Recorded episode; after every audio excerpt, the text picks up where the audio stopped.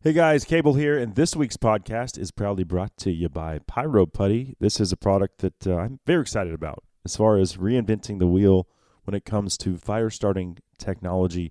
You can get Pyro Putty wet, it's still going to light. You can attach it to a wet log, it's going to burn long enough to start a fire on that wet wood. So, when it comes to boosting morale in the backcountry, what what is better than a a warm fire, right? There's nothing. You get home from a long day, back to camp. You've been chasing elk through the mountains or mule deer or whatever for you know, from sun up to sundown. You're cold and you're wet, and you can't get a fire started. Not because you don't have a fire starter, but because that fire starter doesn't do the job. Pyro Putty does, and you can find it at pyroputty.com. It's a size of about a can of dip. That's all it is. And inside that can of dip, you got a seven hour burn time. You put a, a piece the size of a nickel on a stick, and it's going to burn for 8 to 10 minutes. It's Pyro Putty. You need it in your backcountry kit. It's going to boost morale. Could save your life. You never know. Uh, but you can find it at pyroputty.com. The laughing eyes of Ireland, sparkling blue and green, with hair as black as Guinness Stout and barely 17.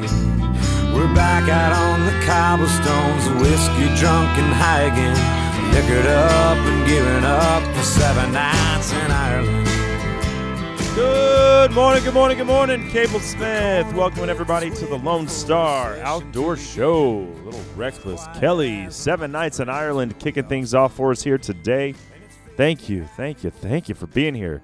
It is a pleasure, a treat, an honor to be talking hunting, fishing, the great outdoors, and all that implies with you week in and week out.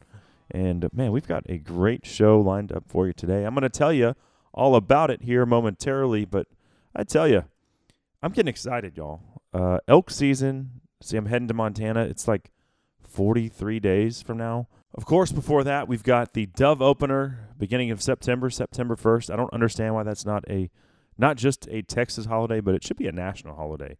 Dove season truly kicks off hunting season, and hunting should be celebrated as a country. There's no denying that fact. I mean, that's how Americans provided for themselves when they came here. It's how Indians provided for themselves before that, and how man has provided for himself since the beginning of time, right?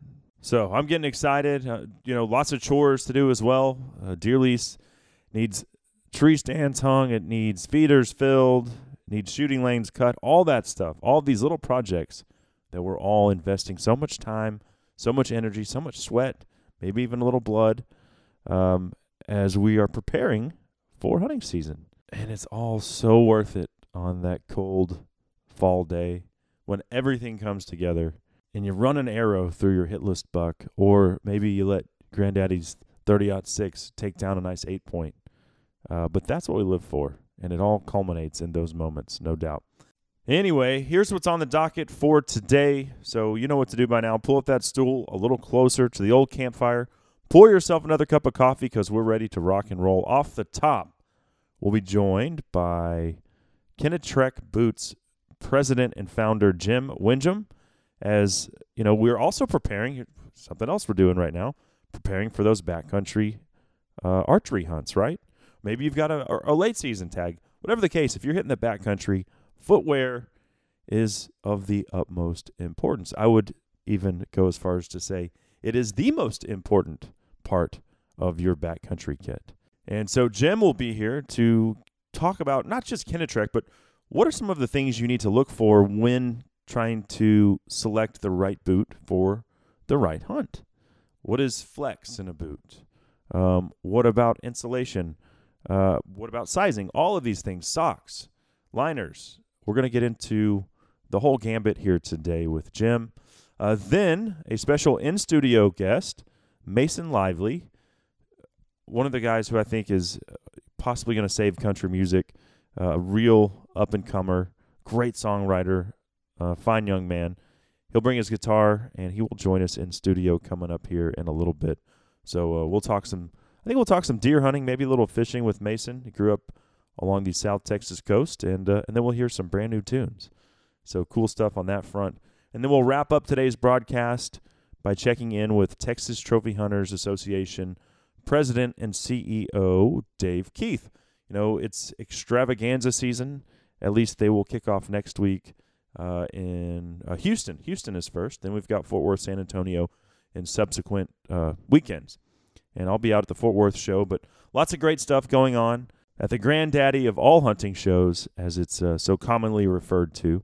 Uh, so Dave will be here. We'll talk a little bit about the upcoming extravaganzas and then the locked and loaded promotion where TTHA is giving away like upwards of 20 something. It might even be 30. I don't know. It's a lot of guns, scopes, binos, all sorts of really awesome prizes. And Dave will tell us how we can throw our hat in the ring for a chance to win one of those incredible prizes. Uh, so cool stuff coming up with Dave at the bottom of the hour. So anyway, that's what's on today's presentation. I'm certainly excited about it. Let's do a quick giveaway here. I've got a Vortex Cap T-shirt. We'll throw in a Lone Star Outdoors Show sticker and a uh, and we'll do a, a can of Pyro Putty as well.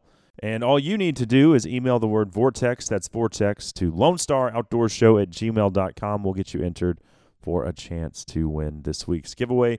Don't forget, uh, still always accepting your photo of the month submissions. Uh, our 12 monthly winners will square off at the end of the year for a chance to hunt trophy black buck or axis deer with me down at Coons Canyon Ranch in Rock Springs, Texas.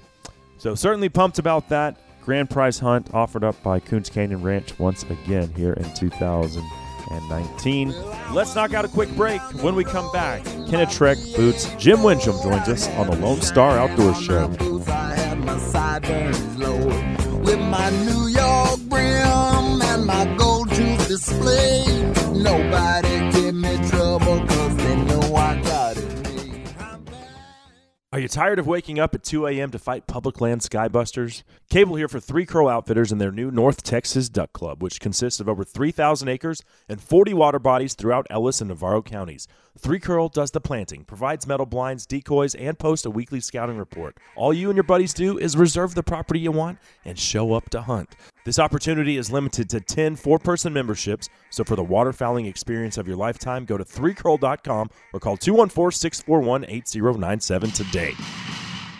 Howdy, folks. I'm Lee Hoffbear for Hoffbear's Outdoor Superstore in Gulfway, Texas. I hope you're enjoying the Lone Star Outdoor Show. We've been a title sponsor for a number of years now, and we're proud to be a part of it. I'd also like to thank you for making Hoffbear's once again the number one Polaris dealer in Texas.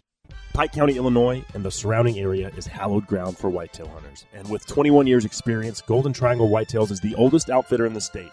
Spread out over 14,000 acres, they have 350 acres of food plots, 500 tree stands, and over 80 box blinds. The guides take pride in having hunters harvest giant Midwest bucks. Golden Triangle Whitetail hunts the Illinois archery, shotgun, and muzzleloader season. They have a full time chef and excellent lodging. Book your whitetail hunt of a lifetime by going to www.goldentrianglewhitetail.com today. I'm Frankie. I'm Stella. I'm listening to my dad on the Lone Star Outdoor Store. Oh yeah, by the way, these are my boots. Same size my grandpa wore when he bought from me on foreign soil. These are my boots. Cable Smith, welcoming everybody back to the Lone Star Outdoor Show, powered by Dallas Safari Club. My Boots. It's the music of Travis Meadows. And uh, it's perfect because we're about to talk some boots. Uh, thank you guys and gals for being here. Certainly appreciate it. Thanks to Lone Star Beer and Hoff Power Polaris as well. And uh, this segment of the presentation is proudly brought to you by Lone Star Beer, the national beer of Texas. And with that being said, um, let's get right down to it. Today's first topic of discussion, you know, is folks have drawn their tags or are planning to go over the counter for elk, mule deer, what have you, in the high country this fall. Well, footwear is at the very top of my gear list because if your feet fail you, you are screwed. Hunt over, or at the very least, you're going to be extremely uncomfortable. And so, joining us now to discuss the proper footwear for those environments and uh, terrains, it's my pleasure to welcome Kenetrek's founder and president, Jim Winjum, to the show. Thanks, Cable. Absolutely. Um, so we're going to talk a lot, a, a lot about specifically hunting boots today. Um, but before we do that, I want to get to know you a little bit. We've obviously visited um, you know, briefly at Dallas Safari Club when Kenetrek Right. comes down to our convention, and we're obviously um, thrilled to have you guys be a part of of that event. But let's start with what what do you like to hunt, Jim? What do you do for fun? Um, you know, I mean, I I was basically born and raised in in Montana. I come from Great Falls and uh, just grew up uh, as a young kid. Just hunting and fishing was was kind of always my passion. Spending time outdoors and and many many years ago, I kind of discovered the uh, the ability to hunt in different states. You know, I mean, obviously Montana is you know the last best place, and it's a, a pretty awesome place to to grow up um, as far as hunting opportunities Mhm. go. But I started uh, looking at different species and was really drawn to the mountain hunts. You know, in particular sheep hunting. And I Oh, wow. remember going to. Uh, I was working for for Schnee's at the time. You know, I was their their uh, uh, designer, pack boot designer, and and I remember going to a show at the Wild Sheep Foundation and and talking with uh, some of the different biologists from Arizona and Nevada, and I'm like, you mean really if I apply and I draw a permit, I can come and hunt in your state? I mean, I was pretty young and and uh, naive. They're like, "Yep, you draw the permit. You're more than welcome." I'm like, "Okay, count me in." And the guys would laugh and say, "Yeah, I hate to burst your bubble, kid, but you'll never draw the permit, you know, because the odds are so tough." Have been really, really gifted over the years. Unbelievable luck, you know, as far as drawing uh, non-resident permits, and yeah. so that just really created a passion for this, this, uh, I guess, what I would call adventure hunting. Uh, So have you been on a, a sheep hunt that you drew where you drew the tag? Oh yeah, uh, yeah, many, many. Uh, Oh, wow. As far as once once in a lifetime tags, you know, like I think I've I've experienced now 18 of what I'd call those hunts, you know, and that might be a premier elk tag, a sheep tag, moose tag, something like that. I I think I've won or drawn 14 of the 18 I've been on, Oh wow. which That's is incredible. pre- pretty remarkable. So uh, sometimes you just shake your head. and It's like, well, why me? I I don't know. I feel pretty good that I just drew a Montana General elk tag this year. So Sure. and I think the odds are like fifty percent. So Yeah, I wanted to, right? yeah, yeah. But uh, yeah, no, my buddy and I are coming up there. Um, we're going to be hunting with Ty Stubblefield. Oh, And, yeah. Um, yeah. So our, our first time elk hunting. I have bear hunted, um, black bear, spring bear, um, in Montana, but never, uh, never elk. So I'm excited about that. But man, Looks like a really good year. We've got a lot of moisture, so the horn growth should be outstanding. awesome, awesome. Well, so how did that lead to the formation of of Kenetrek? Well, um, I, you know, I, so I had this love for for mountain hunting. These, you know, and that drew me into, you know, one of my dream books was to to kill one of the white sheep. You know, go on that that hunt to the the far northwest territories, and and I had that kind of in my dream book for a long time. And I thought, there's no way I'll ever be able to do this. And you know, and and uh, just one thing led to another, and pretty soon I found myself on that adventure. Hmm. Well, the problem that I have is I'm I'm very tall and very gangly, and I have terrible feet. You know, like a, a loose bag of bones, and, and uh, long and narrow and high arches. Just just the absolute definition of disastrous blisters. Mm-hmm. And like I tell a lot of my friends, I'm I'm like, there's a reason you don't see giraffes in the mountains. You know, that's, that's kind of the description of me, especially when you put a you know a 70 or 80 pound pack on my back. It's like I, I fall down a lot. Yeah. but, uh, but anyway, so I I went on my first sheep hunting adventure, and I was wearing a, a different brand of boots, and just cut my feet to I mean just to gashes. I mean just wounded, really wounded, and so. You know, obviously, on a, one of those those hunts where you know backpack hunting, it's very rugged and and it'll try your you know your limits. I mean, as far as physical, And then Yeah, once you're physically, you know, compromised, then that starts to test your mental fortitude. Oh, for sure, for Yeah. sure. I had, It's uh, I said last year my blisters blisters got blisters.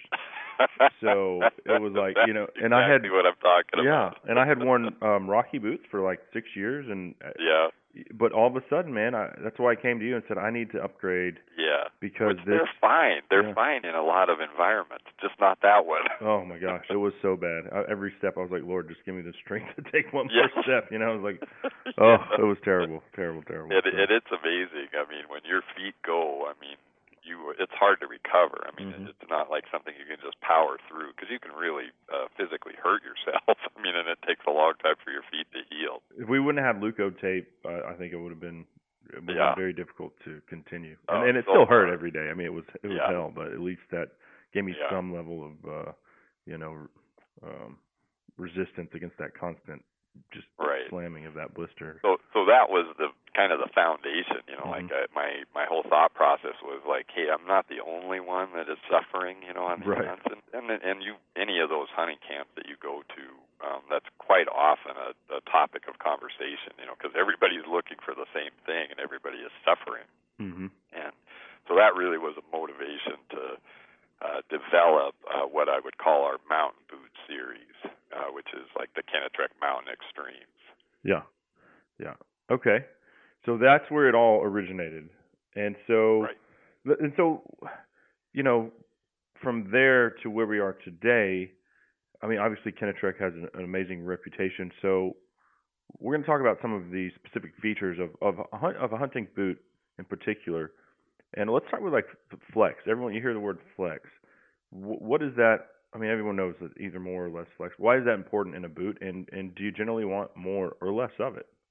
Well, it depends. I mean, you know, like if you're on flat ground and soft ground, you know, like just basically earth, um, you know, that has some give to it, trails, things like that, uh, you don't need necessarily that that super supportive, uh, rigid. You know, really all of that comes from the midsole. When you hear Mhm. uh, the term flex in a boot, and some companies will will grade those from you know one to five, uh, something like that, and that just has to do with the stiffness of uh, the portion underneath your foot. Right. And so I like I call it a torsional rigidity test. That's where you grab the heel and the toe and you try to twist that boot. And so you can imagine like our mount boots, they're so stiff you you can't flex that at all. Yeah. And the reason for that is because if you get in uh really rugged terrain and and by rugged I mean steep side hills, uphill, downhill, uh, but then also the the surface material, a lot of rock, right? And so when you're walking on that rock, if you have a boot that is not supportive, all of those, you know, you step on a sharp stone, you'll be able to feel that right through. And, and it basically over a period of time is like a super aggressive massage to the bottom of your feet that you don't want. Right. and so at the end of the day, you feel like your feet have been just beaten with hammers. Uh, so, so a stiff boot in any type of mountain hunt is is really important. Okay. Well, and here's a good comparison. So I have the uh obviously a mountain extreme here, um, which I'll be taking on all my backcountry hunts this year. But I've already broken in my safari boot, um, Yeah. which I I went to South Africa, and also I, I really used turkey season as a time to to put some miles on it and get it. You know, you don't want to take a new boot out and, and just say oh, I'm going to go on a eight day Right. safari. Um, so talk a little bit about the difference between those because obviously they're designed for two different things, um, and you just talked a lot about the uh, the support and the rigidity of the of the mountain boot. But but what about like the safari boot? Yeah, so the safari boot, even though it's made on a, a similar, it's made on the same last, you know, which is the shape of the boot. Mhm. So the fit is identical, but as far as the midsole, like our Mountain Extreme boot has a seven millimeter thick, full length nylon midsole, and so that really is the heart and soul of the boot. Mm-hmm. The Safari drops down to a five millimeter. So Okay. obviously, as you thin that out, there's quite a bit more flexibility in the boot. Still pretty supportive, you know. I mean, like I imagine you found that you can walk, you know, all day long in that boot. Oh Yeah, yeah, yeah. And we actually did. I mean, we got into the mountains a little bit too, so it it definitely held up. And I had a little bit of a sprained ankle because I'm a jackass and still think I should be playing basketball and soccer at like 37. So, you can't uh, wear your boots for that. yeah, yeah. So it uh it's definitely gave me that support, you know, when a little bit of a compromised ankle there and you're putting oh, I'd say we probably walked eight, ten miles a day, um, Right. give or take. So uh, I was very pleased with its performance and the comfort Yeah. was uh you know it was it was spot on. and with that safari boot, we've really designed that for you know because a lot of times you're in hotter weather, Mm-hmm. right? And so you want more breathability. So we don't put in a waterproof membrane in that boot specifically to to allow it to breathe much more than if that membrane is there. And so I think you'll find that that boot versus a non-insulated Mountain Extreme is is about 15 degrees cooler uh, as far as what you feel on your feet. Mm-hmm. Mm-hmm. Yeah, no, I fe- and I felt like if I was like say going to West Texas to go aoudad hunting, I feel like I could definitely take this boot into the mountains, and I would have the support that I needed for sure. Right. Um, but I also wanted for the backcountry stuff where I knew it was going to be only in the mountains. Um, I wanted that high ankle support. What do what do most people generally choose? Do they choose the the full height? I just call it like you know high top. That's that's the one that I got. Or Yeah. do they like what is the other one? A three quarter? It, it's it's kind of a personal preference, you know. Basically, those those two heights that you're looking at are a 10 inch, you know, for our Mountain Extreme, which is really what you would call a, a tall boot. You know, that's a hunting height. Um, a, a standard boot, like if you're talking your Rockies or something like that, typically those will be more at eight inches, or work. The whole work boot industry is usually eight inches, and then the hiking height will be uh, seven. You know, Mhm. approximately there. And so a lot of that is personal preference, and a lot of people like the taller boot because there's more protection from the elements. Uh, you don't have to, uh, you know, wear a gaiter necessarily. It'll keep uh, debris from falling inside of the boot. There's nothing more frustrating than taking a hiking boot and going across a scree field, you know, with your backpack on, and and all of a sudden a, a little thumb-sized rock, you know, finds its way down into the boot. Well, you've got to stop and and completely extract that because otherwise it'll tear your feet up, you know. Oh yeah, yeah. Well, I like to when when my buddies and I sit down to glass, I try to wait for the moment when their uh like their boot is just a little exposed, and I try to put rocks in it. 'em up.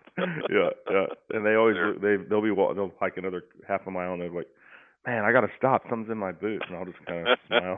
Nice. yeah, yeah. Um, and so I think I got um, I did get a little bit of insulation in mine.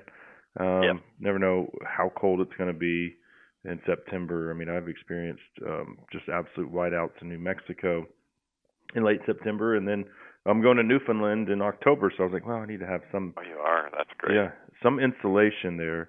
Um, talk about the the different levels of insulation, and um, you know why why choose one over the other. Sure. We have, uh, you know, we basically have a non-insulated version in in most all of our boots. Then our best-selling style is what I'd call lightly insulated, and that's 400 grams of Thinsulate insulation. That's what I got. Uh-huh. and and so it's it's about 20 degrees difference you know so it's not super insulated you know it's just going to take you down below snow uh, level you know as far as temperature goes Uh-huh. um, still provides a lot of support then we have a, a extreme insulation which is the thousand gram and so we send a lot that is very insulated and that'll take you down uh, below zero Sounds like late season rifle tags. yeah, late season rifle tag. Somebody who has trouble with cold feet, like we'll send a lot of those boots to, you know, the crazy hunts uh, to Asia, you know, like the Marco Polo or Mm. something in Mhm. December, where it's truly, I mean, your your normal temperature would be 20 below zero. You know, you you definitely have to gear up for that, and yet you still need support because you're in the mountains. Um, what about break-in time? I mean, that's always. So, I mean, everyone so is is concerned with that, and they should be. And I know people who have just like, oh, I just got a new pair of boots. Now I'm going to go. Whether it's turkey hunting or mountain hunting, if Oh, you yeah. put those new boots on and you haven't worn them, at least around the house, um, you know, maybe you went for a couple walks in the neighborhood, put some miles on them, then you, you're going to pay for it. So, oh yeah. what what do you advise folks when they come to you and say, "Hey, I need a new pair of boots. This is the hunt I'm going on." What do you tell them? How you know how long should they expect to to break those things in? Yeah, we we tell them, you know, right up front. We we tell them, look, you you want to put about 50 miles on your boots, and, and some people are just absolutely shocked, and they you know they look at us and say, "Are you crazy? I don't think I've walked 50 miles in my life." And it, it sounds like a big number, but uh, to me, it's really not that big because you need to be for that any type of hunt like that. You need to be doing quite a bit of training, you know, and that Mhm. can be a mile a day, that can be on a treadmill you just want an opportunity to not only break that boot into your foot, but also to toughen your foot to the boot. So it's kind of a melding process that goes on there. And you know, I mean, most of us, uh, unless you work on your feet all day. I mean, a lot of us, you know, ride a desk, you know, for, for the majority of our, our Yeah. waking hours, and that does nothing for strengthening not only your body but your feet as well. And you you you need to you need to toughen those feet up, and and they'll respond definitely, you know, by by getting that exercise and and doing your training, you know, which you're going to want to do anyway. And so the the point is just make certain that you're doing that with your boots on. Yeah. Okay. Yeah, I will be uh hitting the treadmill with the pack on in my in my mountain extremes, no doubt about it. People are going to look at me but- funny, but they're not going to have an elk at the end of the day, and I am. So That's right. they can kiss my rear end. Um, That's right. what uh, what about socks? You know, you guys obviously also have um, quite a few different options as far as socks are concerned. Uh, but talk about, you know, what what sock to pair with what uh, type of hunt. And I mean, because socks can be so important um, in addition are, to the yeah. boot. I mean, they can make or break it as far as the blisters go too. Yeah, to me, once you determine the size, you know, the appropriate uh, length of boot, you know, that you need to, and, and you all, and that that is something that is very important that you have a little bit of extra toe room uh, on your boots for going downhill, because you know when you go downhill, especially with weight on your back, you know, your feet need to be able to slide forward just a little bit, and that's usually about a snug finger's width. And so, kind of a way to check your fit on your boots. Any of these harder, uh, supportive mountain boots, you want you can just sit in a chair, unlace the boots, and then slip your foot forward in the boot until you just make any point of contact, not just your big toe, but it can be your little toe, wherever you first touch the front of that boot. Mm-hmm. And then if you put your finger down in behind your heel, you want about a snug finger's width, and that just assures that you've got a little bit of extra length uh, for for that protection. Because I've had black toe from the, yeah, from you, you downhill. get the black toe. All it takes is just a little bit of contact, and you do that across, you know, five or six miles, and you've that got toenail's gone when you get home. gone. Yeah. and it takes a year to grow back. Yeah. Right. Oh yeah, yeah. They it, they also look at you funny when you wear sandals after that happens. So Yeah. yeah. and in Texas, I- we wear a lot of sandals. yeah. Nice toenail paint. Yeah. yeah, yeah. Uh, anyway, so uh, as far as the socks, then what you want to do is you want to uh, provide a sock combination. Uh, some people like to wear just a single sock, and that's fine. I mean, we still recommend uh, a liner with a uh, over sock, and the reason for that is because it does allow a little bit of slipping between the socks. You know, the, when you talk about blisters, like all those blisters you got, that's basically a product of friction. Mhm. So your foot is moving inside of the boot back and forth. That generates heat, and there therefore creates a blister. So with the sock, what you want to do is select the, the appropriate thickness uh, to fit that boot to where your, your foot is held uh, completely stable, not overly tight, you know, not, not like crushing. You don't want to reduce circulation in your feet, but uh, just that nice, snug fit where you feel like your foot is not going to move inside of the boot because if you have you know slip inside of the boot that's just you you get in rugged terrain that's just lethal. I mean you're going to be blistered up like like no tomorrow. You, they're a form fitting sock right? And so you have a a, a real uh, structural heel pocket that's built into the sock and an arch brace that holds that in place. And then you have padding under the ball you know in the high high uh, uh, pressure areas under the ball of your foot and the base of your heel. And I'm a big fan of not only synthetics but also merino wool. And so all of our socks have a combination of those two.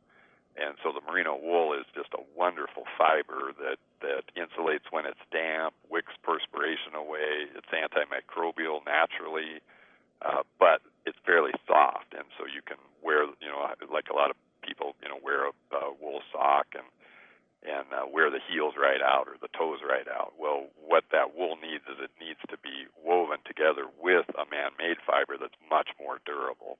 Hmm, And so achieving that perfect balance and then the correct thickness, like we offer lightweight, medium weight, heavyweight, extra heavyweight, and that just describes the thickness of the sock. And so you can see that okay, you've you've selected your boot, you've got the right length. Uh, now you need to create the perfect volume inside of the boot to to create that non-slip, snug fit. Uh-huh. And it takes a little bit of effort. And you know, like I would always recommend that you order, you know, several different thicknesses of sock, and then you'll come up with the perfect recipe for that boot. And then I would wear that no matter what the weather is. Yeah. Because really, you're looking for in those mountain boots, you're looking for a performance uh, type fit. Do you think that a lot of hunters and and this is crazy. It's and it, to me, it's like uh, you know, you buy a five thousand dollar rifle and then you put like a three hundred dollar scope on it, and I think hunters do this, um, and they they get this tag that they've wanted their entire life, and then they they don't really pay attention to the fine details of you know it's Right. a system. Your boot and your sock is a system is a system. unique yes. to your foot and that boot. Right. And I think a lot of guys exactly. just they get a pair of boots. Maybe they break them in, but they break them in with a sock that's not going to perform in the mountains, and and then they've got hell or to the wrong sock. I mean, you know, like it might be a di- it'll be a completely different sock that you come up with for a different, you know, because every boot is slightly different the way they fit. Um, so you know, if you if you get a boot from Cabela's or something that's a different brand than a Kenetrek, those that you'll end up with a different sock that will make that boot perform the best it can. hmm Okay. Well, lots of interesting stuff to contemplate as folks are preparing for their their own backcountry hunts this fall. Um, as we're wrapping things up, though, I did want to ask you about any new products that uh, people might not be aware of that are out for 2019. Yeah, we actually came up with uh, several. It's actually been 18, 19. We've even got you know more coming out in 20. But uh, basically, our customers kind of drive our our innovation, if I you know could put it that way. Because of the strength of our mountain boots for you know for sheep hunting, backcountry hunting, anything like that, you know we've had uh, customers approach us and they want you know boots that are required. They want that same support, the same benefit of those hunting boots in their work boots, and so we've come up with a whole line of of certified, you know, safety toe boots in all different insulation levels and you know, for specific uh, product, uh, you know, areas like linemen, you know, like you picture linemen that have to be able to climb Mhm. poles, right? I mean, obviously our boot, because of that stiffness, is very supportive. Uh, but we've so we've developed a boot there that uh, is is definitely the better mousetrap for sure, you know, and and uh, that's a, a small niche area, niche market, but uh, boy, it's very very popular. And then just this year we came out with a wildland fire boot, same type of thing. You know, if you're a wildland firefighter, those guys are about as tough on their feet as anybody, way tougher than a mountain hunt even. Can you imagine working 20 hours a day, Right. just pounding your feet? Oh, And, and they do that for weeks on end, you know, on their shifts. yeah.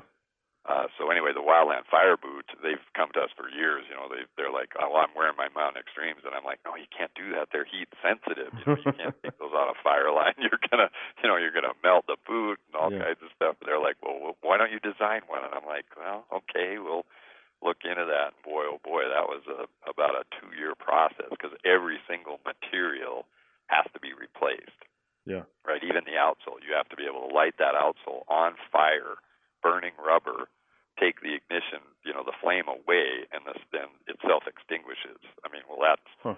obviously that's completely different, you Yeah. know, than than the normal boot. Huh. The contact, you know, the adhesive has to be 500 degree, you know, adhesive, so you know, because otherwise your sole will fall off. You're right. you Right. Get exposed to that heat. Huh. Uh, so there's a whole lot that that went into that, you know, as far as the lab certification, all the tests that are required to pass. So Yeah. I've uh, I've, very I've popular. I've ended up on airplanes with a lot of those firefighters that will Oh be yeah, flying from one state to another, especially out west. You know, when you've got yeah, uh, I think it was it might have been Oregon a couple years ago had some really bad wildfires and and so I think I was on a flight with some guy from Colorado that was going up to Oregon to to uh to help fight that battle. So some big fire uh, problem, you know, in in different states, different years. hmm Um, w- one thing I forgot to ask you, and uh, we are almost out of time, but why? Um, you see a lot of these other companies; they're putting out boots these days that, that don't even have a lick of leather on them. So, what is the advantage of of having like a treated um, leather versus just like an all synthetic? Um, I don't know what they're they're made out of, uh, nylon or or what, uh, but it seems like those boots are a lot lighter. They don't offer as much support, and certainly aren't going to keep you warm and dry. Cor- correct. I mean, you can you can do some different things there. I mean, the the nice thing about the nylon is the is the durability and, like you said, the, that it's lighter in weight. and so a lot of that is saving weight. But again, that comes with a trade-off. You know, I mean, it's really hard to beat leather as far as the fit, the support, all of that. Um, Uh-huh. Okay. so you, typically, you're not going to see as durable uh, as a, a good old, you know, old-fashioned leather boot. Right on. Okay. Well, Jim, I certainly appreciate it, my friend. Um, like I said, have had a chance to uh, to test out these safaris and, and was very pleased with them. And I'm looking forward to doing the same with the uh, Mountain Extreme coming up here. Wow, it's right around the corner. I can't believe we're It is. we're halfway through July now. yeah. So, what uh, what tags did you draw this year? Uh, let's see. This year, I, I promised my wife I would take a year off. You know, after my crazy year last year, and so um, so far I've got an Arizona Coues deer, uh, Alaska uh, moose, Alaska brown bear, and a Kansas whitetail. So, Um, and this is taking a year off. yeah, not very good. I, I love it. I love it, Jim. I can't help myself. I know. All right, man. Well, hey, we certainly appreciate it. Um, I encourage folks to follow Kenetrek on uh, all of their social media outlets. They've got Instagram, Facebook, of course, as well as the uh, website. And you can find their entire lineup of boots there. And we'll look forward to uh, running into you again when you come back to Dallas. Sounds really good. Thanks very much, Cable. Well, there he goes, Kenetrek Boots founder and president Jim Winjum. Uh, awesome stuff there. And you know, we don't get incredibly techie on this broadcast. There's plenty of others out there that do, but I think that uh, footwear in the backcountry is something that, from my- my personal experiences, uh, just can't be overlooked. So if I can save even one of you uh, from the same discomforts and unpleasant situations I've found myself in, uh, then uh, it's well worth it. Plus, Kenetrek makes an awesome boot. So anyway, uh, that segment brought to you by Vortex Optics and the new Razor 4000 HD laser rangefinder. Uh, it's absolutely incredible, top of the line, 4,000 yard reflective range. Uh, it's what I just took to Africa actually back in June, and I'll be taking it to Montana coming up here second week of September on that archery elk hunt.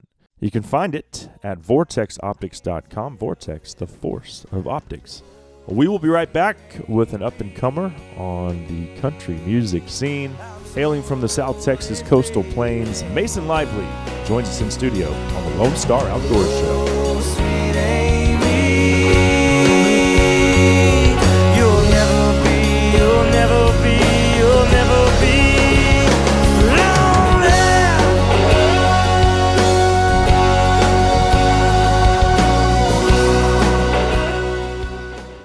The granddaddy of all hunting shows returns this August to Houston, Fort Worth, and San Antonio. The 2019 Hunters Extravaganza. We'll have all the latest in hunting gadgets and gear. Buy direct from the manufacturers and save. Bring the kids and see Gator Country's huge alligators, last season's bucks from our annual deer contest, live rattlesnakes, and enter our incredible locked and loaded giveaway. The 2019 Hunters Extravaganza. Returning this August to Houston, Fort Worth, and San Antonio. For details and tickets, visit huntersextravaganza.com.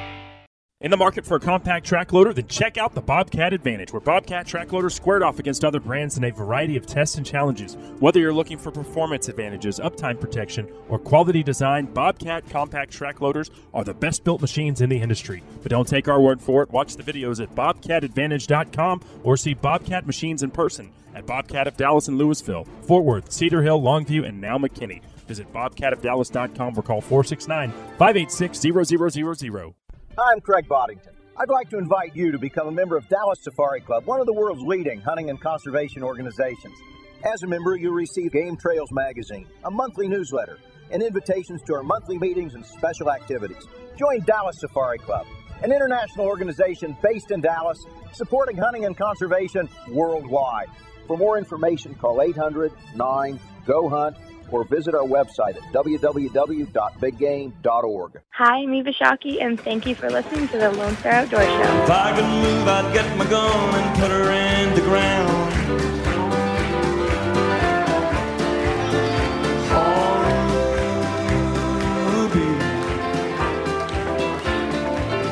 There's a classic from Mel Tillis, Ruby, Don't Take Your Love to Town, bringing us back on the Lone Star Outdoor Show, powered by Dallas Safari Club. Cable Smith riding shotgun with you today. Thank you so much for being here as we're about to uh, hear some brand new tunes and talk some outdoors with Mason Lively, uh, up and comer on the country music scene, no doubt about that. Big fan of his songwriting, and uh, kid's got a bright future. But uh, he's here in studio with us, and we'll get into that momentarily. But first, this segment of the show, proudly brought to you by Dallas Safari Club, the worldwide leader in big game conservation.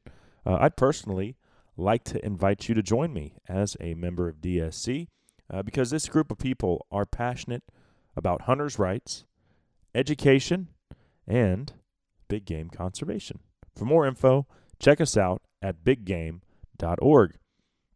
And with that being said, uh, let's go ahead and welcome our next guest to the presentation. He's sitting here in studio. He's got his guitar with him. Uh, so imagine we'll hear a little picking and singing here in just a second. Mason Lively, welcome to the show, man. It's great to have you here. Thank you, man. I've been looking forward to this one. I'm glad to be here. Likewise, likewise. I always uh, enjoy finding new music from uh, younger artists that I think Me are too. that are uh, continuing the tradition of what I think is real country music. Well, thank you, man. I appreciate uh, that. Yeah. So uh, tell us a little bit about yourself. Like I said, I just found you on Spotify randomly. Oh, Just sweet. Started listening to your stuff, and, and next thing you know, here we are. Uh, but I don't know anything about you personally, so uh, tell us. Right. That's probably for the best. Yeah. No, I'm kidding. uh, no, I so I grew up uh, down in Victoria, Texas area, down, down on the Gulf Coast, and um, yeah, I started um, writing songs and, and playing guitar when I was about 14, 15. Uh-huh. and not long after that, uh, playing playing in little bars in the Victoria area. Probably too young when I was too young for it, but uh, but I was able to you know to go because my dad would come with me and help me set up every show, and that was really cool of him. And to trade off, I, I got to drive him home after he had a few beers and watch his son play some some music. So it was a good little trade off. But um, yeah, man. And then after high school, we moved up to uh, San Marcos. My my guitar player and I, as in as in we, because uh, we grew up playing together and stuff, and we were always wanted to move to a music town. Like, hey, let's start a band, you know. And that's what we did. It took a couple years and uh, a couple years of just messing around and me not going to class and him going to class, but still like not liking it. Yeah.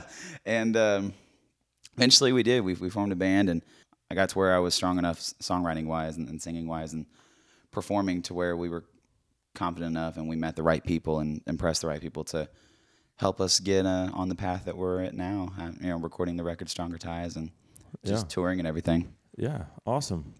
Well, so you're 21. Yes, sir. Yeah. Okay. 22 so- next week. Oh, awesome. Actually. Well, happy birthday. Early birthday. Happy early birthday. Thank you. I'll be in Nashville. Oh, all right. Oh, yeah. I'm not looking forward to how I'm going to wake up the next morning. it- what's uh what's going on in Nashville? I'm doing some co-writes and uh, having a couple meetings up there. So, Uh-huh.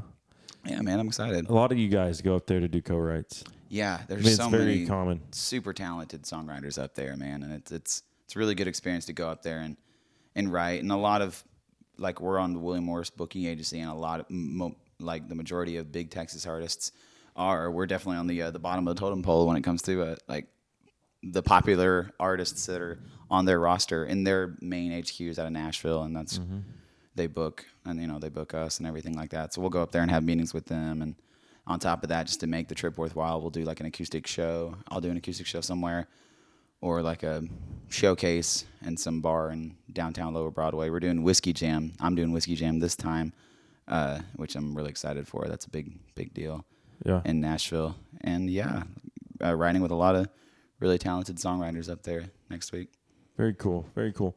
Well, let me ask you this. So, growing up in Victoria, I mean, did you? Uh, that's a pretty rural community. Oh yeah, So, close to the to the bay, to the coast. Mhm. I mean, lots of nice deer hunting down there. for sure, man. Did you get to spend a lot of time in the outdoors? I did. I really did. I um I really kind of I wasn't I wasn't dreading this part of the the conversation, but I was like I was like, "Oh man, I'm going to miss growing up because I don't get to do it much anymore. Uh-huh. doing this has really consumed my entire life, but when I was a kid, I man, I always went hunting, man. I we had a couple different uh ranches in the family. Had one in, in Goliad County, Uh-huh. and you know that that's a, a county that's known for its its deer and, and Oh, yeah. everything like that. And so I did a lot of hunting uh, up there, a lot of deer hunting mainly, and turkey was pretty good out there too. And my grandpa had a ranch in Cuero, outside of Cuero in DeWitt County, and that was another county that was pretty good bucks out there. Yeah, and turkey too. Um, So, what was your favorite thing to hunt then? dude, I, I liked.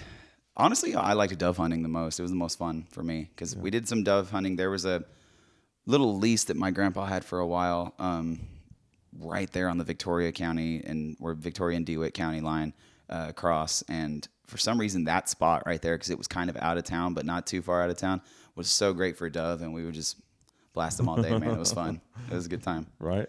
And wh- eh, what about fishing? Did you or did you prefer, Fishing too. Like hunting better? I, I liked hunting better, but being that we were so close that it was that Port O'Connor's 30 minutes away from where I grew up, I had friends that w- we would always go down there and, and bay fish and stuff. And um, Yeah, I went Yeah. to Port O'Connor for the first time last summer.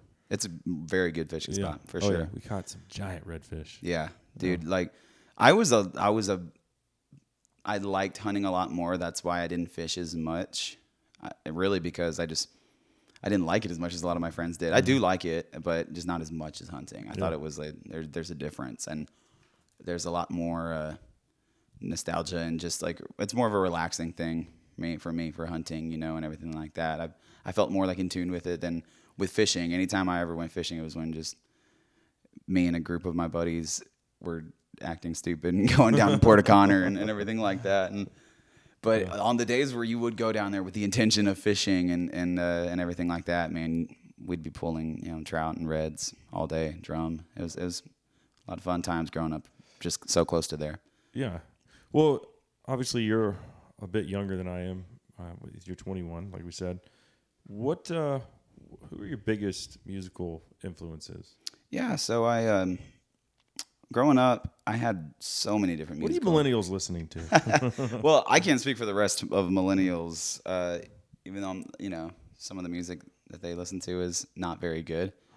I, I can admit that, but a lot of it is. I'm not gonna be like all of it isn't. But um, me personally, growing up, I grew up with a lot of different styles of music, and that like that grandpa I had mentioned that had the ranch out there and everything. Some of my earliest memories of listening to music are with him. Uh, playing like we would literally we would hunt and then the when we weren't he was cooking like stew from the the dove that we had killed a you know month or before or whatever or like some hogback strap whatever and we would hear um ray price in the background just because he had tons of cds of like ray price willie nelson don williams conway twitty so many greats and this he was one of those dudes that always liked to have music on in the background so uh, that was a, that was a cool way to grow up right there, man. It was, and it was a lot of good memories just thinking about it now. And then, um, then I have like my grandma who had such a wicked sense of taste of music because she would listen to like the Eagles and uh, like Led Zeppelin. Like she was a Oh, yeah. cool grandma. You know, looking back at it now, you know, and um, even like the soul stuff that kind of influences uh, me as well, like the uh, the Ray Charles and like Stevie Wonder, Sam Cooke, those really soulful like uh, singers. And he, she loved them too, and and uh, so did I, and I, I think that influenced me a lot as well. And my dad being a huge Robert Earl Keen fan, and, and Pat Green, and all those really early Texas country guys, and those are those are more great memories of being young uh, and listening to. Uh, like Robert Earl Keen in the back of my dad's truck and everything like that. That act, that live number 2 uh CD, that live at Floore's, Oh yeah. Uh, my dad literally got that stuck in his in his truck CD player. He played it so much, it was insane. And then that was the only option. That was it. Really, like I'm like, "Ah, I got to listen to Five Pound Bass again. There's worse things. Oh There yeah, there's worse much things. worse. Now I'm like, hell yeah, that was the way to do it. yeah.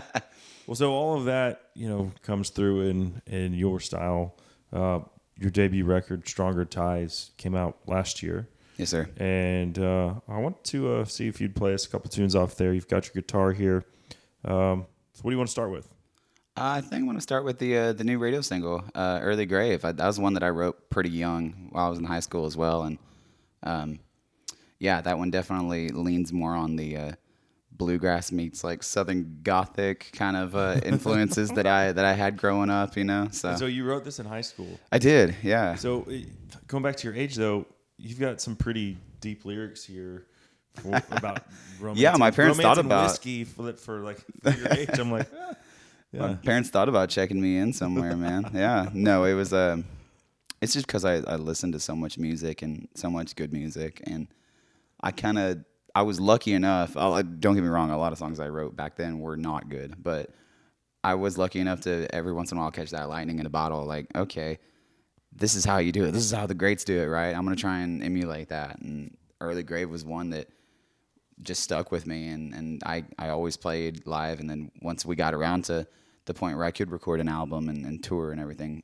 that song just popped right back up. I'm like, yeah, this is still a good song. I'm gonna record it. So Well, let's take a listen. let's do it.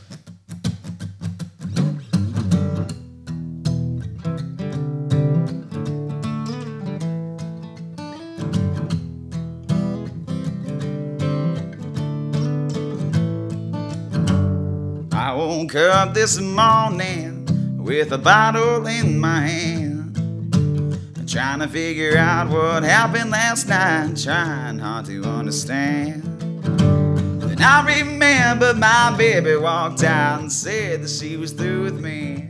Oh, she said she didn't love me anymore, and I swore it was the death of me.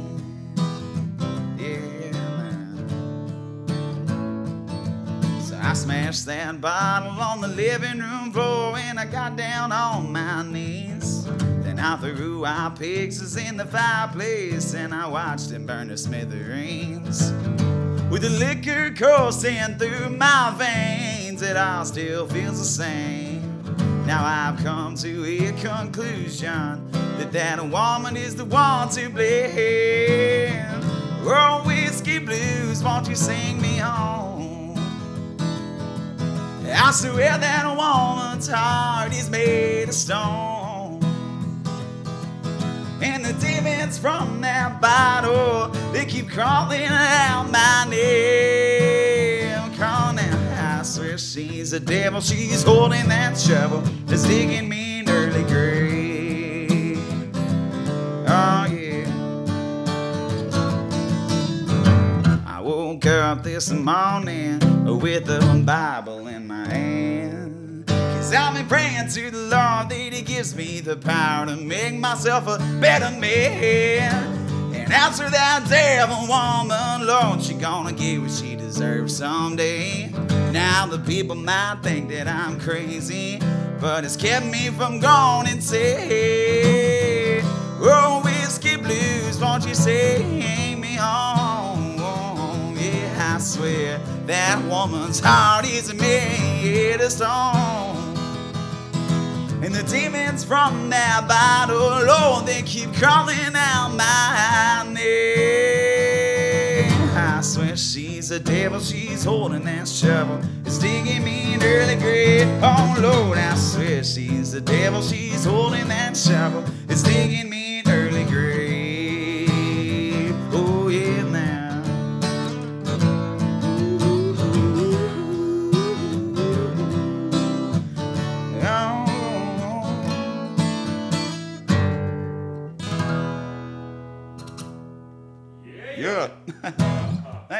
Yeah, yeah. That is Early Grave, the current radio single. Awesome stuff, man. It's uh Thank you. like I said, a little uh, very deep for someone uh that uh I, I, you know wouldn't think that has experienced all that the world has offered uh you know 21 years old. But, Right. That was uh, always I've been very impressed like when I listened to your music the first time, I had no idea that you were as young as you are. And I don't want to keep harping on how young you are, but uh, it, it's impressive to be honest with you. Thank you. you. So it's more of a compliment than anything else. I appreciate that. Um, let's do this. Let's keep the tunes rolling. Want to do another one? Let's do it, man. Yeah. This is hard to let go.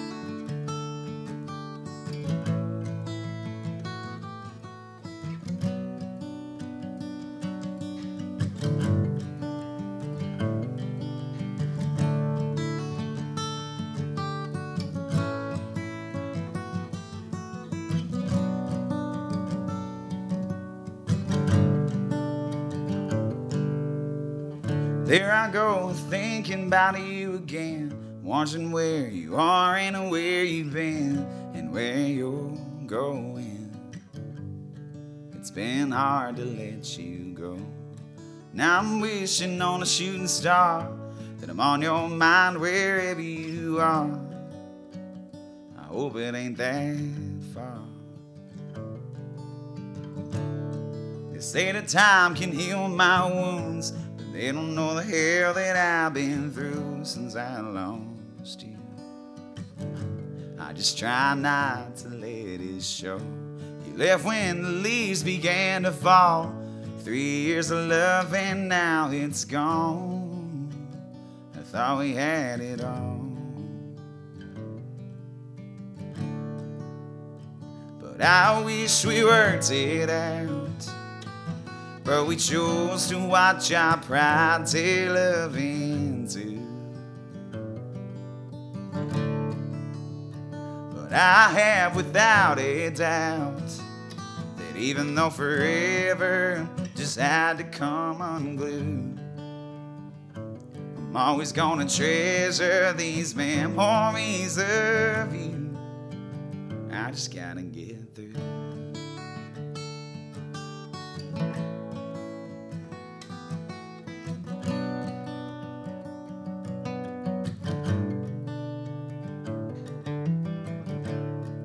said you needed to find yourself. I don't see how I couldn't stay there, but like I did with everything else. I guess I didn't matter much at all. Now I'm on this road again and I'm chasing a line that never ends. Trying to get you out of my head. Oh, yeah. But I wish we worked it out. But we chose to watch our pride tear love into. But I have without a doubt that even though forever just had to come unglued. Oh, I'm always gonna treasure these memories of you. Oh, and after all the heartache and drowning in these tears, I know I'm gonna look back and thank God for those years. But I wish we worked it out. But we chose to watch our pride till love.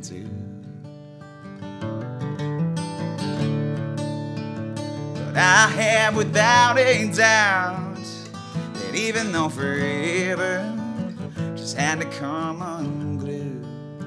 Oh, I'm always gonna treasure these memories of you. I'm always gonna treasure these memories of you. There I go, thinking about you again, watching where you are and where you've been. It's been hard to let you. Cool. Thank you, man. Appreciate that.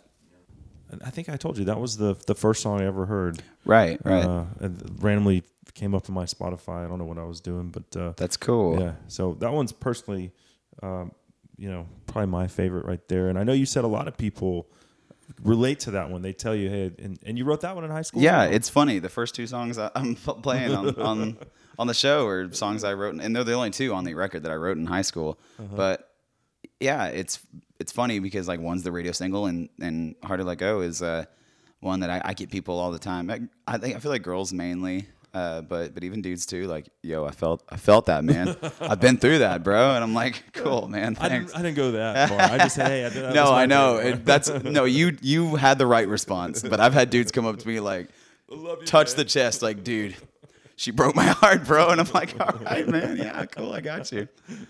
Let's do this. Let's take a quick break.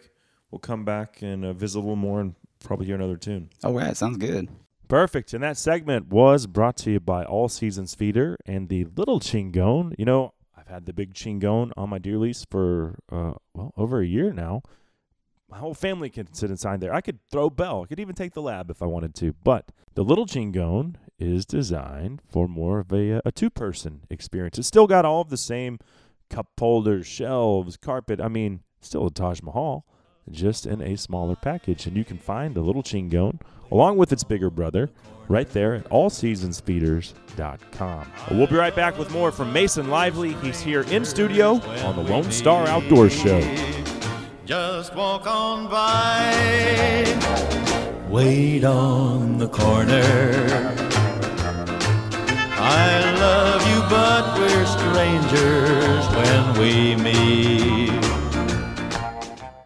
Hey y'all, Chris Letzinger, online sales manager at Cinnamon Creek Ranch here, reminding you we're not your typical archery club. We're a one of a kind archery facility with indoor and outdoor ranges, full pro shop, and six different 3D courses. Cinnamon Creek was designed by hunters for hunters. Located in Roanoke, Texas, we have over 200 3D targets to hone your archery skills. Call 817 439 8998 or visit us at cinnamoncreekranch.com to visit our new online store. That's cinnamoncreekranch.com. The granddaddy of all hunting shows returns this August to Houston, Fort Worth, and San Antonio. The 2019 Hunters Extravaganza. We'll have all the latest in hunting gadgets and gear. Buy direct from the manufacturers and save. Bring the kids and see Gator Country's huge alligators, last season's bucks from our annual deer contest, live rattlesnakes, and enter our incredible locked and loaded giveaway. The 2019 Hunters Extravaganza. Returning this August to Houston, Fort Worth, and San Antonio. For details and tickets, visit huntersextravaganza.com. I need to go somewhere I've been to find a place I lost the trail way back then, so long ago. I don't suppose you even know you got to me. Brought all this empty down on Cable Smith welcoming everybody back to today's presentation. That's the Lone Star Outdoor Show Zone. Great James McMurtry, you got to me. And I tell you what, uh, as these guys continue to get up there in years, uh, you look at them and I, I just think songwriters like James McMurtry are absolute treasures. Uh, and sometimes I feel like they don't make them like they used to. But then someone like Mason Lively comes along and uh, reminds me that all hope is not lost for country music. And Mason is still here in studio with us. We're going to pick it back up with him here momentarily. But first, this segment of the show is proudly brought to you by First Lite and their Corrugate Guide Shorts. From the backcountry to the boat dock to the bar, the Corrugate Guide Short offers everything that you come to expect from First Lite comfort, uh, flexibility, and durability. It's essentially what I've been living in to beat the heat this summer. You can find it at firstlite.com. First Lite, go further, stay longer.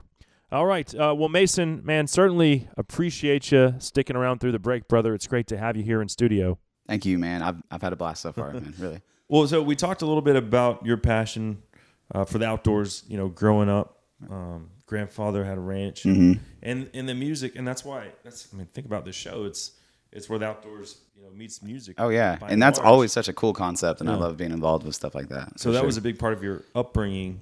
Um, what was like? What is your fondest memory? And it might have just been sitting in the kitchen with your grandfather cooking, like you said, the wild game that you guys had harvested. But I don't know if there was a specific deer that you shot that you remember uh, that really stands out, or maybe you played a prank on you know someone at deer camp. Let's see. Um, oh, this is a good one. Uh, my gr- well, this is more like scary than anything, but my grandpa is a cheap man, and and he had this old wooden uh, deer blind that he had you know built with himself, of course, and uh, he uh, had it on this. It was a per, on a perfect little little trail there on his land, right on the fence line, where you could uh, where he had a feeder about say hundred yards away from the blind, Mm-hmm. and um, it was you never felt safe in it, man. It was like you would crawl up there and it was so rickety and, and you could feel it rocking when you're in there and everything like that.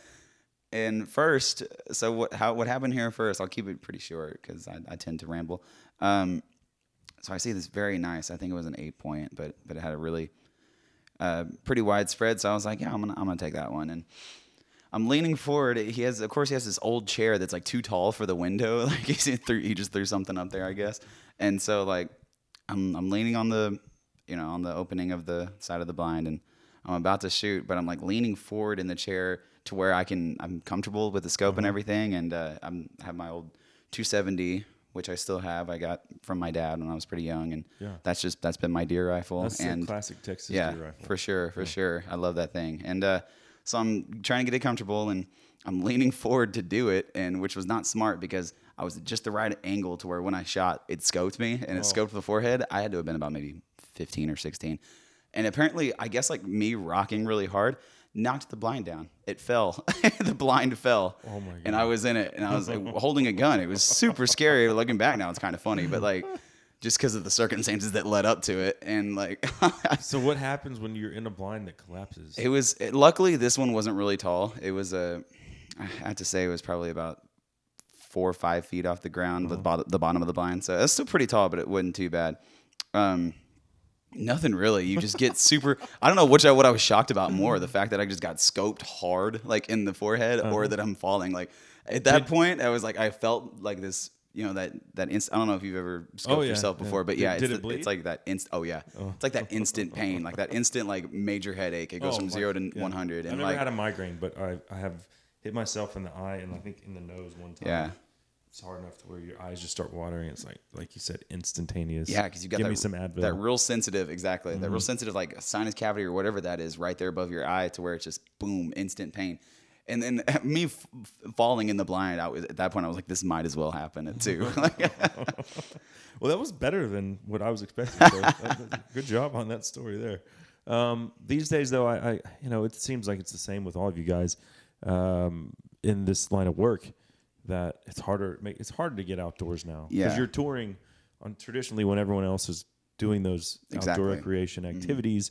You, that's Thursday, Friday, Saturday. Right. You guys are on the road. and you're broke, so you don't have like you can't uh, uh or you know you can't really uh keep up your your lease or or whatever anymore or um or but mainly it's the it's the timing thing and that, what my point is like I'm just gonna keep working hard until I start making really good money at this and then I can like buy my ranch and, and hunt on Do my all off days. Yeah, exactly. but right now I'm crashing on couches and on the road drinking truck stop coffee. So, but I'm just as happy doing this as I am when I hunt. So it's no complaints on my end for sure. Well, you you keep grinding, man. Like I said, I'm a big fan. Good things are going to happen for you, no doubt about that. Um, Thank you, man. I appreciate that. What would be number one your bucket list place to hunt for anything? number hunt. two, your bucket list place to play.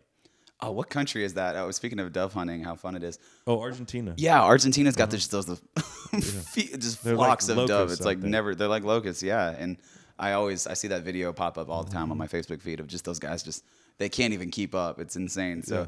that looks fun. I'm not gonna lie. Like That's on my list, and they've got good like red wine and steak there. Like Really? culturally, um, I haven't been, but it's it's up there, man. Huh? Yeah, Yeah, I've got buddies check that out. It's, uh, But yeah. man, I'm I'm not really a like a I don't have really aspirations to do big game like Africa hunting, but but that looks fun.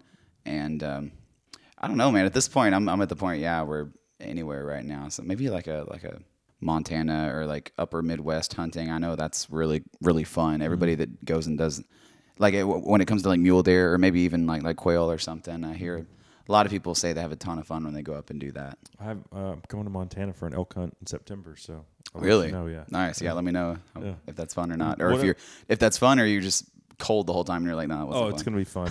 Probably a little miserable too, but uh, Both that's what it's all time. about. You know, like sleeping on couches. Couldn't exactly. it's miserable when you don't come back and you don't even see anything. You're like, man, that sucked. Yeah. um, what about your bucket list place to play?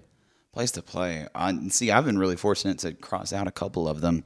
Um, I did ACL Live Moody Theater Mm-hmm. in downtown Austin this year, which was again that was one of my dream venues. And I did Gruene Hall this year, which of course just Yeah. being a kid that's been so you know enthralled in this scene, I, I always wanted to play there. So those two, I'm very fortunate I got to cross off. Uh, I grew up going to New Braunfels a lot, and I, I pretty much permanently live there now.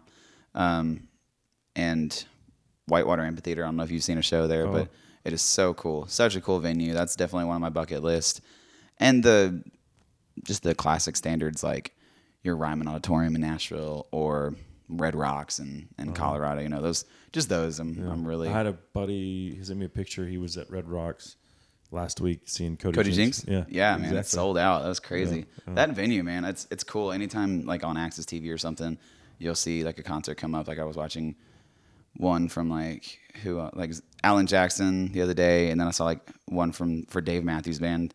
And I love sitting through them and just watching the the energy of the crowd and like in the band too, the how much fun they're having there. And it, plus, it's just a beautiful venue. Those big Oh, yeah. red rock red rocks everywhere. Yeah. Funny thing about Cody, he's sat in that chair you're sitting in on two different occasions. No way. And now it's uh now I'll call his his agency or, yeah, and they're like, uh, he's uh, you know he's really He's a- busy now. he's a bit tied up, yeah. So so it's but you know hopefully that's uh one day I'll I'll call you. Hopefully I'll be able to go. You'll no, I'm big time me too.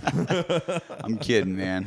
Yeah, but um, well, hey, let's wrap it up with uh with another song. I know you've got a brand new one you want to play for us. Sure thing. Yeah, yeah, I'm excited for this one. Yeah, it's called uh, Southern Comfort.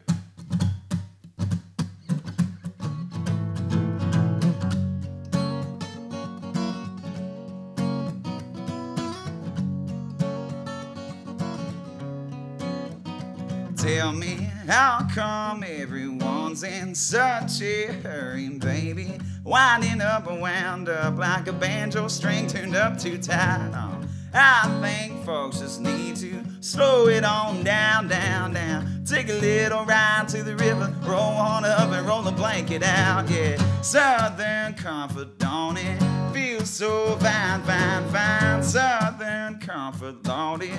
Gets you oh, gets you high. Do,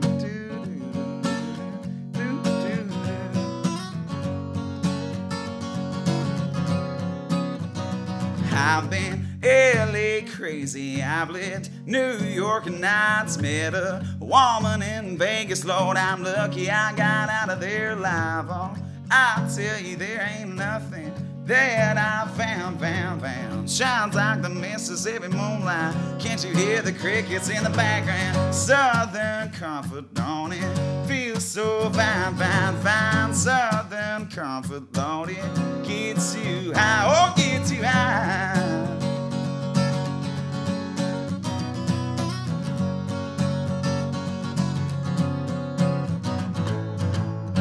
know I'm talking about the kind you find on the front porch sipping on moonshine. You know I'm talking about the kind you find when you cross the Alabama state line. You know I'm talking about the kind you find when your baby's in the kitchen baking peach pie. I ain't talking about the kind in the bottle, but if you got a bottle, hell, bring it on by, man. Southern comfort, don't it? Feels so fine, fine, fine. Southern comfort, don't it gets you high. Southern comfort, don't it? Feels so fine, oh, so fine. Southern comfort, don't it gets you high, oh, gets you high. Do,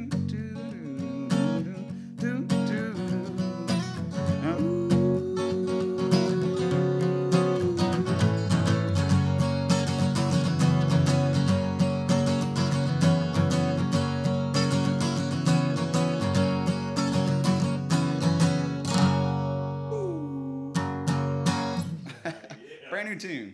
Lone Star Outdoors, baby. Awesome, brother. Love that one. So that's brand new.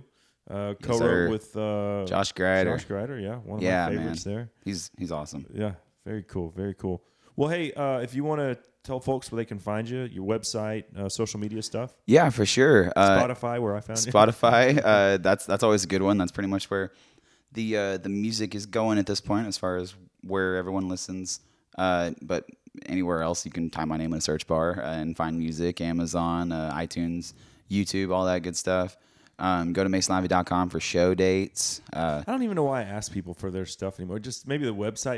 Just assume that everyone is on YouTube. Yeah. and all the social Some people, you stuff. never know. Hey, you can be like Garth Brooks and make it super hard to find your music.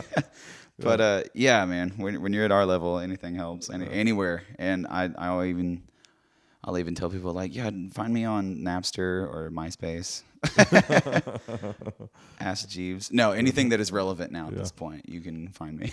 well, right on, brother. Well, I certainly appreciate you dropping by, man. Big Thank you, fan. man. Hope uh, our, I know our listeners are going to enjoy your music as well. So, Thank you. Uh, yeah, awesome stuff. Thanks, man. I had fun. Appreciate it. All right, Mason Lively, everybody. I'm telling you, one of these days that kid's gonna big time us and say, "Nah," or maybe his manager will say, "Mason, uh, yeah, he doesn't really have time to do podcasts anymore." but uh, big fan of his music. Hope y'all enjoyed that. Um, that segment was proudly brought to you by Lone Star Ag Credit. You know, land. That's the one thing they're not making any more of. I keep telling y'all that because hey, we all want it, right? I know I do. Whether that's for hunting, fishing, recreating, just getting the hell out of the big city, or hey, maybe you fancy yourself as some kind of rancher. You want to run some cows. Try your hand at that. Whatever the case, Lone Star Ag Credit has been helping its borrowers for over 100 years. They'll do the same for you. You can find them at LoneStarAgCredit.com. We will be right back with Dave Keith of Texas Trophy Hunters. It's extravaganza season, and we're going to jump into that next on the Lone Star Outdoor Show. Well, it's a long way back to get to where I've been.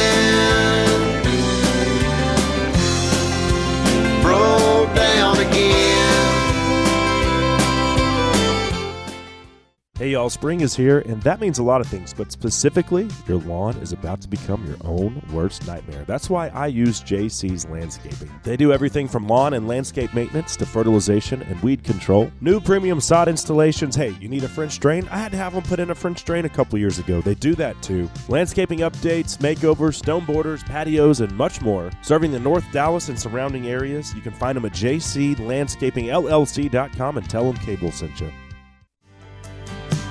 I broke a promise to myself to ride the throttle till the wheels came on. Burn out like a Molotov in the night sky. I broke a promise to myself and made a couple Little Jason Isbell for you, Molotov, bringing us back on the Lone Star Outdoor Show. I'm Cable Smith. Thank you so much for being here today. I do appreciate it very much. Uh, it's a pleasure to be talking outdoors with you every week, so thanks for dropping by.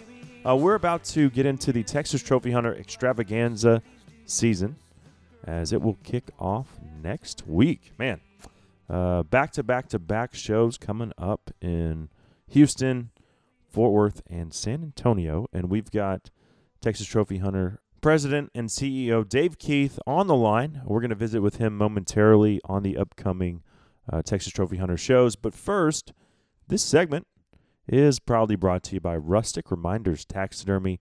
Josh and Becky Gunther, my good friends, they've been taking care of me for I don't know how many years. Too many to count, really.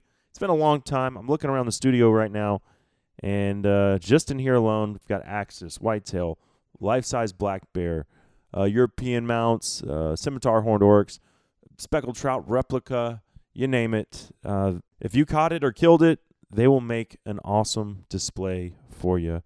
And uh, you can find them at gr the number 8 mounts.com. They've got shops in Marion and San Antonio. That's gr the number 8 mounts.com.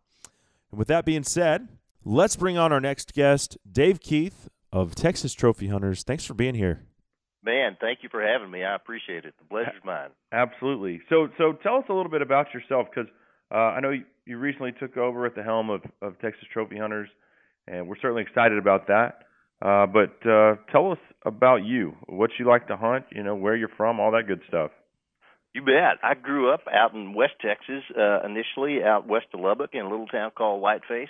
Uh-huh. And so we we were on a cotton farm, so I didn't really get started hunting until after I was out of college because hunting season unfortunately was the same time as time the time to harvest cotton. Right. So so so I met my my future wife whenever we were at Texas Tech University, and all of her family hunted. So I figured out pretty quick that if I didn't start hunting, I wasn't going to fit in. So so in order to to fit, well, I I picked up hunting and and uh, and never looked back. So but we we love to to whitetail hunt. Uh, we still do a lot of dove hunting and quail hunting as well, but you know primarily whitetails these days. I got my my first whitetail buck in East Texas on my sister's place over 25 years ago, and and was completely hooked at that point. Uh, we bought a place in southern Coleman County in 2005, and we've been hunting there ever since. And I've been trying to make up for all those years I didn't get to hunt. So. Oh yeah, well, in Coleman uh, you guys probably have you should have a decent quail crop this year, I would think.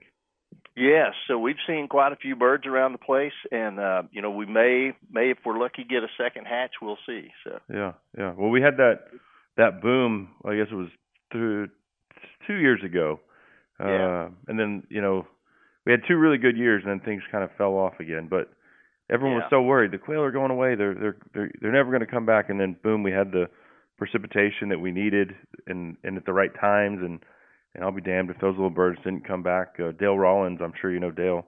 Uh, yeah. You know, he said I think it was 2016 and 17 were two of the best years he's seen in, in 50 plus years of doing it. Yeah, they took a beating during the drought, but they sure made a comeback after it. Mhm. Mhm. Well, that's good to hear. So y'all been seeing some birds. Wonderful. Yeah. Um, so as far as you taking over at, at Trophy Hunters, um, I don't know. It seems like every time somebody takes over a position of leadership, there are subtle changes within the organization. Um, Yeah. I don't know if the membership will see those reflected or not, but I figured I'd at least ask you if uh, there was anything new or any ideas that you had that um, you know might be different from the way things always have been done. Sure, you know we've we've always been a, a mostly whitetail organization. I think we'll certainly stay focused on that. There's a lot of things that won't change. You know, we've had this magazine going for a long time, the the Journal of the Texas Trophy Hunters, and a lot of people look for that. Boy, they're at at their mailbox, you know, every two months to get that thing. Mm-hmm. I don't I don't really see that part changing. The other piece that that really has been around for so long has been the hunters extravaganzas, and I don't really see those changing either. Those are you know those are the things that are, are our our biggest product lines and our biggest trademarks, and so I think those will stay the stay the same. I think what you will see change though is that we're really going to be taking advantage more of the modern media channels, particularly online. Uh huh. So today, um, we have a paper magazine. We'll keep the paper magazine going, but we're working towards making that available as a digital edition as well, so people can actually pull that up on their phone, you know, and, and not have to carry the magazine around with them if that's the way they want to consume that content. What a crazy The world we live in now. It's just too Right, inconvenient yeah. to carry a magazine around. yeah, right. And Yeah. and then the other thing that'll be really different um, is we'll add a lot more content on the web, and so we're working towards. We've got to put some more infrastructure behind our website in order to make this work. But you'll see a lot more uh, stories and videos uh, online than than what we've been been able to do in the past. And so Excellent. see, Excellent. see that shift as well. Okay. Well, yeah, you know, it's funny you- you said that. Going back to that magazine and actually carrying a physical copy. Um, if for anyone who travels frequently, all you have to do is look Yep. around on an airplane. Very few people are actually reading books and magazines anymore. It's all on their on their phone. I feel like a dinosaur because I'll pull out all my my favorite hunting magazines. Because I, I might save them for a month or two and say, "Oh, I got this trip, and I'm just gonna," especially like go to Africa or you fly to Canada for something. You know, uh, that's a long flight. You know, Yeah. and and then I'll pull out a compact disc player. I've still got all my old CDs, so uh, most of the kids You're really old school, man. Oh my gosh, um, yes, I'm a I'm a relic. But there's kids on those planes that look at that. They have no idea what a CD player is. Yeah, it's like what is that? yeah, it's uh well, when it finally breaks, I guess I'll have to just start putting all my music on my phone. So, anyway, um, okay. Well, so let me ask you this: as someone who's been around Texas deer hunting for 25 plus years, what what is your favorite aspect of the Trophy Hunters extravaganzas? And and this year we've got them coming up in Fort Worth, San Antonio, and Houston. Uh, same places as they've been in existence for God, I don't know, 30 something years, maybe longer. Yep, several years. Yeah. Mhm. What's your favorite part?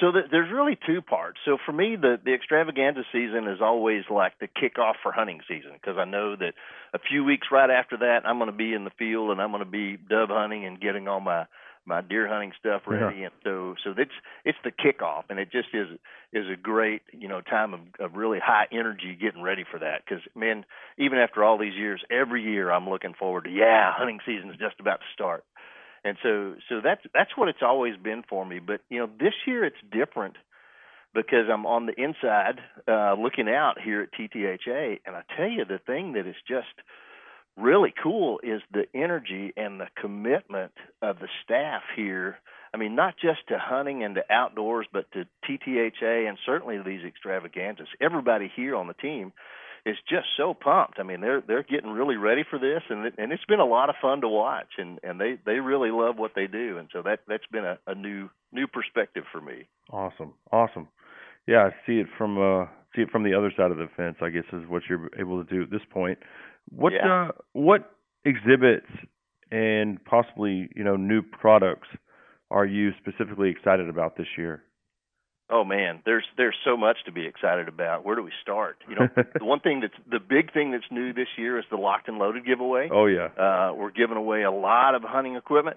uh, of, of all different kinds. And so at, at every show there'll be a lot of drawings, and and people will have a chance to win some really really nice prizes there. Like what? Um, Guns? Well, so so we have several firearms. We have some. Uh, I like guns, Other Dave. feeders and other equipment. Yeah, absolutely. Tell me where I can sign up to win a free gun. I'm in. sign, sign up to win a gun, Yeah. right? I'm I'm in for that. and there's actually several guns in there, and so you can see those on the website right now as well. But but uh, and we'll certainly have them on display at at the extravaganzas, and so that'll that'll generate even more excitement. So. But you know we we've got seminars at the campfire, and that's sponsored by Tractor Supply. Uh, Dr. Deer, who is a frequent contributor to our magazine, as well as to the seminars at the extravaganzas. As well as our show. Yeah. Yeah, yeah, yeah. And Jim Miller will also be there talking about bow hunting. Um, so so lots of lots of good options there to to get a little education. We're in the second year of our 3D archery tournament, and that's sponsored by Record Rack and Martin Archery. And so there's a great chance there to win win win the prizes as well as bragging rights as well at each one of those locations Hmm. Awesome. it's always incredible to see the deer contest, to see the deer that were harvested last year, and that's sponsored by Vortex Vortex Optics. Yep. And it is just you just see some incredible deer there, both high fence and low fence harvests that are just really amazing. So that's always a lot of fun. Oh, you're going to see the Chad uh, Chad Jones buck, the 235 and change that uh, was shot in my part of the world up here in Collin Yeah. County. I just actually was talking to Chad. Uh, he's going to come to my lease. Uh, I've never hunted a small property, and he's pretty adept at uh, at that. I mean, obviously, if you look at That's that buck, so he's going to yeah, come. and there's actually a story coming up in the next uh, edition of the magazine on that. Oh, yeah, it's a hell of a story. Uh, we, we, Yeah. people have heard, uh, heard. He's been on the show, but for those who haven't heard that interview, we'll wait for the magazine to come out. They can check that out. But uh, Yeah. yeah, he's uh, he knows what he's doing. There's no doubt about that. So Yeah, that- definitely. but it's awesome to see all those big bucks that uh, people Yeah. have taken over the last year. Yeah, that's another one of those things that gets me all excited about hunting season. Like, well, maybe I'm going to see one of those this year. Yeah. Oh yeah.